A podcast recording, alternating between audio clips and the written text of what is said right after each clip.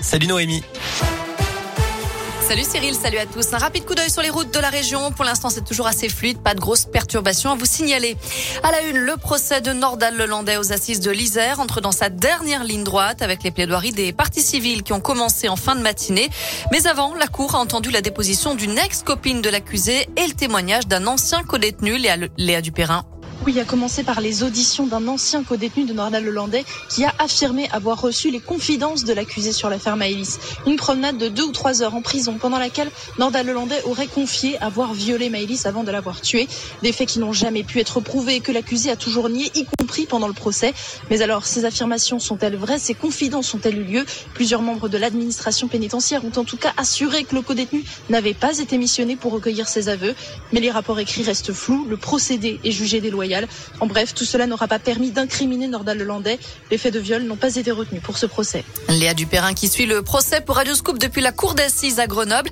Je vous rappelle que Nordal Lelandais encourt la réclusion criminelle à perpétuité, notamment pour le meurtre de la petite Maëlys.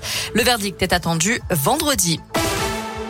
Grosse frayeur ce matin à Noir-Étable dans la Loire. Un grumier, ces camions chargés de transporter du bois, a perdu une partie de son chargement sur une voiture. Ça s'est passé juste avant 10 heures sur la D53.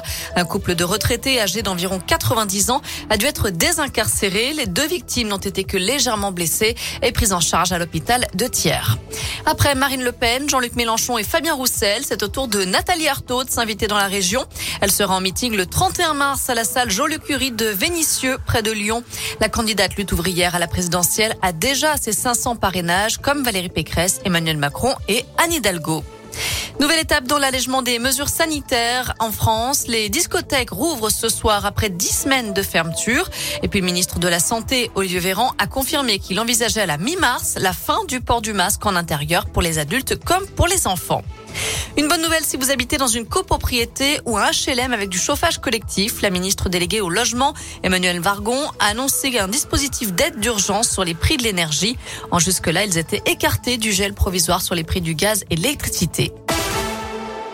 Aux Jeux Olympiques de Pékin, déception en ski de fond. Les Bleus terminent septième du relais masculin en sprint. Les filles prennent la dixième place. Pas plus de réussite en biathlon puisque les Françaises finissent sixième du relais. Ce mercredi avait pourtant bien commencé avec une médaille d'or pour le skieur Clément Noël en slalom. La France compte maintenant 13 médailles. Enfin, la Haute-Loire dit non à la flamme olympique. Plusieurs départements refusent de candidater au passage de cette flamme des JO de Paris 2024, faute de moyens, car oui, les collectivités doivent débourser environ 180 000 euros pour ce passage. Trop cher pour ces collectivités. Euh, voilà pour l'essentiel de l'actu. Côté météo cet après-midi, bah, c'est pas mal de grisailles encore. Des averses attendues partout dans la région. Les températures grimpent jusqu'à 12 degrés. Merci Noé.